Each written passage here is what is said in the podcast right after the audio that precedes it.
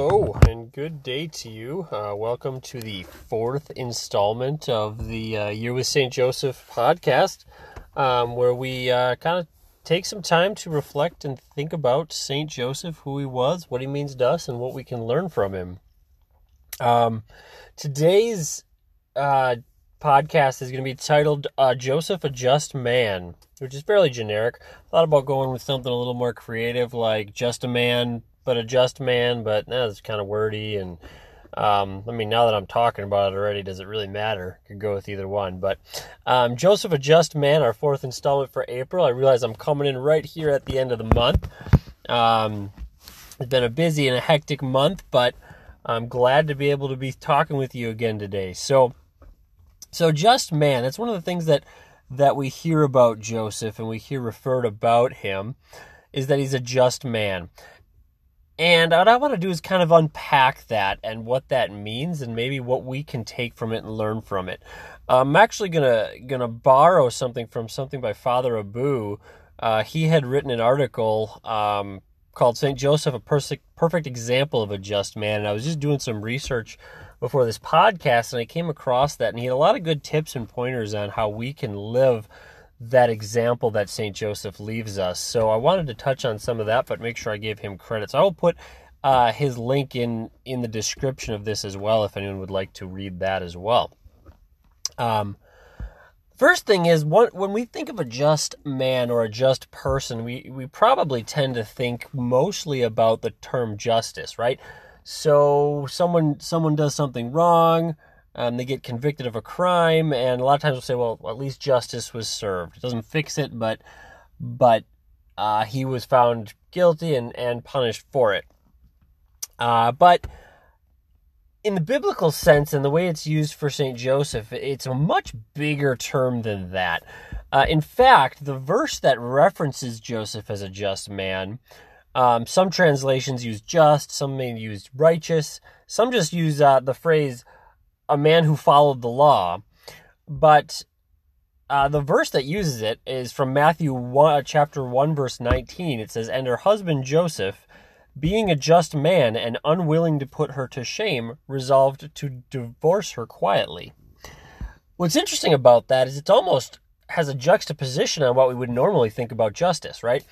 We talked in one of my previous podcasts about how Joseph was within the law, the legal aspect of the law, to really have Mary put to death under those circumstances. Um, that could have been at the time considered justice. Now, again, as, I mentioned in that podcast, it's not at all just or justice or right in any way. But but the law at the time would have allowed him to do that, and that would have been considered well. That's that's he's getting what he what uh the justice that that is required. Um, but obviously, he's doing the opposite of that, and they're, yet they're referencing him as a just man. So, what does that mean? What it means is that being a just man is more than just you know following justice or doing doing the things that you're supposed to do, but it, it's more about being obedient, more about doing what God asks of you. And one of the really neat things about Joseph uh, being a just man is you look at a lot of the different people that were told to do something um, in the Bible. You have Moses. You go, down to Moses, and um, he's literally has a burning bush talk to him, like pretty black and white situation. I'm standing in front of a bush that's burning but not burning, and it's talking to me. This is a pretty big deal. Uh, you go through other areas of the Bible, angels appear to people, and they say, I have a message from God for you. When we look at Joseph as a just man and the obedience at which he behaves and acts with, all of the messages he gets are in a dream.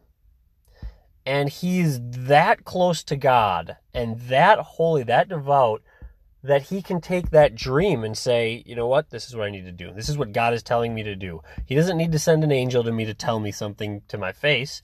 Uh, I don't need to talk to a burning bush simply a dream is enough for me to go, I will respond to what God's asking me to do. I don't know about you, but when I dream, I don't ever think this is a message that I'm supposed to do something. Uh, so the faith that Joseph must have in the relationship he has with God to take those things, uh, that discernment, and go, this is what I need to do. I'm not going to divorce her. Not only that, I'm going to marry her. And not only that, I'm going to run to Egypt in the middle of the night um, because I had a dream. Uh, to be that in tune with what you're asked to do and that obedient. You don't have time necessarily to think, to spend time focusing on how much, you know, I'll weigh the pros and cons and the good, which is something that's very healthy to do. It's something we should be doing with our lives in a lot of cases. But, you know, he's sitting there in the middle of the night and angels, or uh, he has a dream that says, there are people that are trying to kill Jesus. Get out of here. And he's like, all right, I'm getting up and we're going. Immediate obedience. Um, to to following the will of God. Something that I know that I do not do well. um, even when I think I know what probably God wants me to do, even just with my prayer life, I sit there and go, I don't feel like it today. Uh, I don't want to pray this long. I'm bored. Whatever. I don't even have that much justice or or obedience. Um, that I'm able to consistently do something that simple, but yet Joseph was able to quickly react to God's calls because of how obedient he was to the will of God um, and how in tune he was to following through with the will of God. It's, it's just a, remarkable testament to to who Joseph was as a just man. And we look at other areas where just man is referenced in the Bible. It's actually only referenced 10 times in the entire Bible, and only five of those times is attributed to um, specific people. So, for example, in Ecclesiastes, they have uh, the term a just man comes up about five times. And none of the times is it really talking about justice, but it's talking about being faithful, being obedient, um, and and loving God.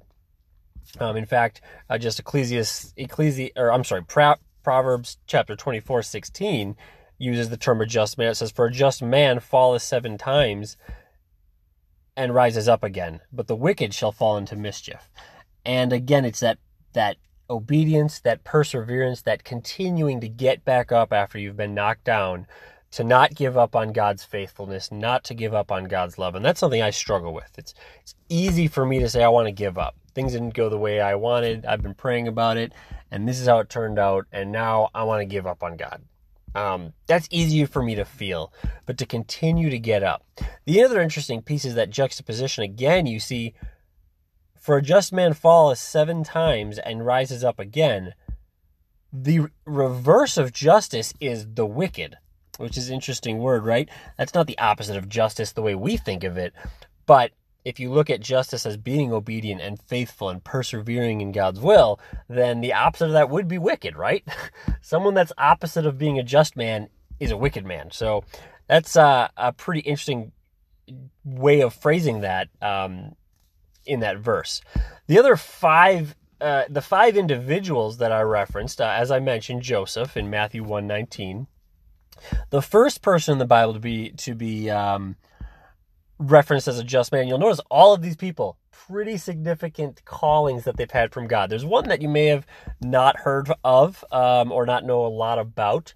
Um, but when you start to learn about him, you find out that he had a very significant role to play in uh, bringing people to God, in in um, serving God. So, uh, the first person in the Bible to be referred to as a just man was Noah.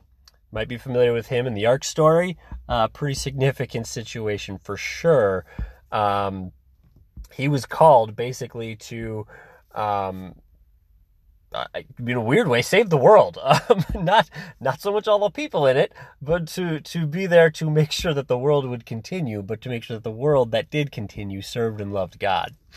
Um, the other person uh, the next person that would have been referenced would be Joseph, um, and then following that, John the Baptist, who is uh, one of the people that Jesus himself refers to as one of the greatest human beings, if not the greatest human being that ever lived, not named Jesus. Um, and uh, I always think that's an amazing line that Jesus says. You know, the greatest among men, John the Baptist, is is uh, insignificant in heaven. Um, but still, like he still gets called the most amazing human ever, which is pretty great.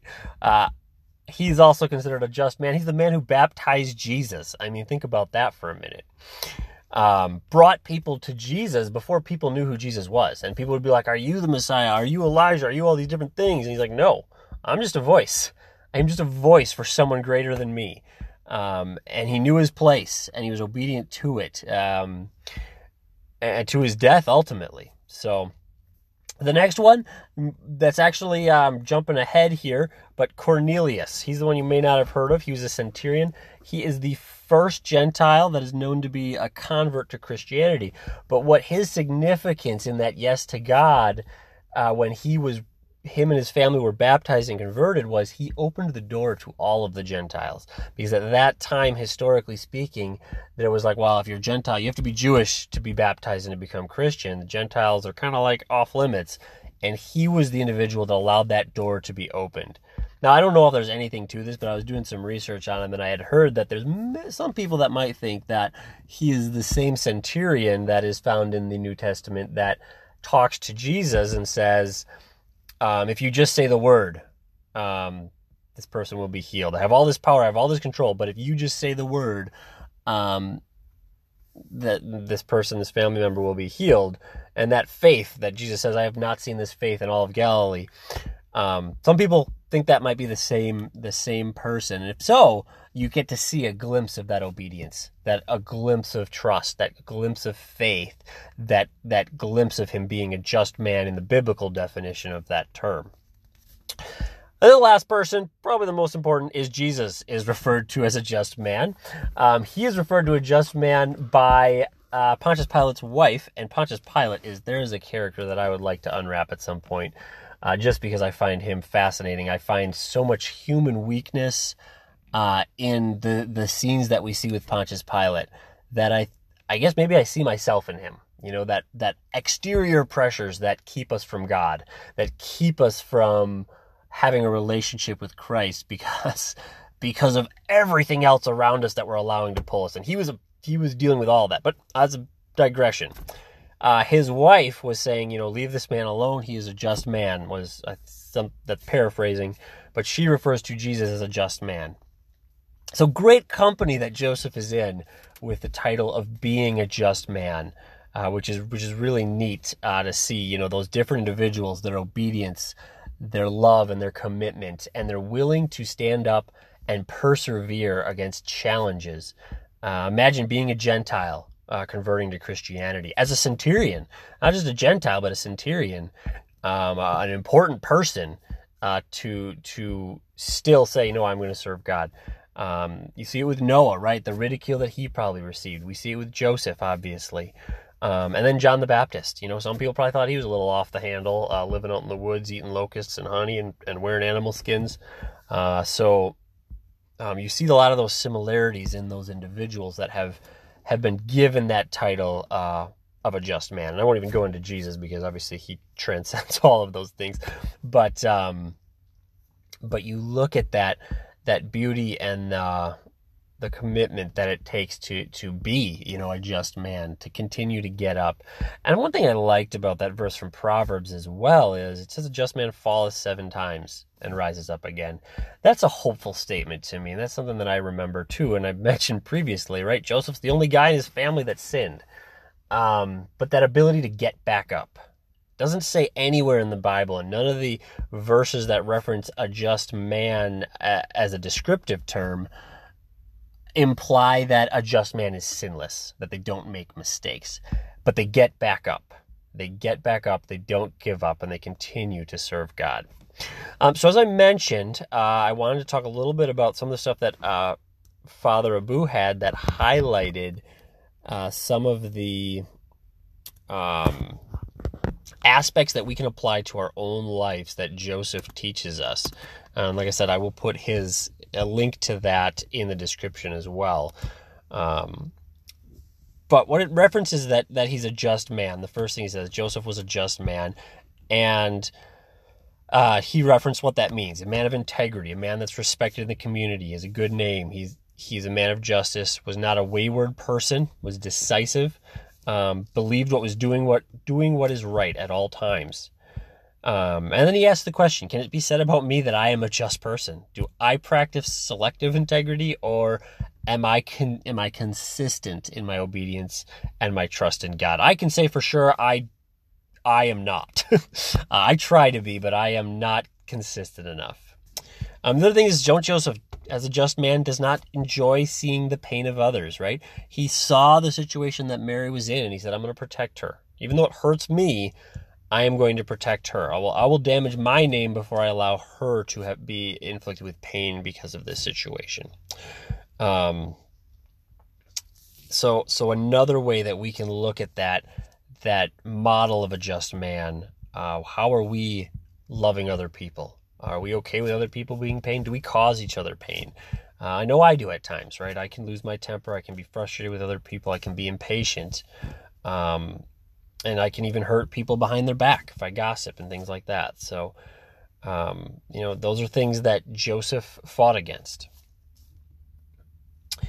Joseph was obedient to God at his own expense. Um, again, we look at the ways he obeyed God immediately he married, he chose to marry um, Mother Mary. Uh, he, despite all of the confusion, the things he must have been thinking and feeling at his own expense, he agreed to marry her. Uh, he agreed to flee to Egypt. You know, a businessman that has a business established somewhere just leaves to a foreign land to protect his family.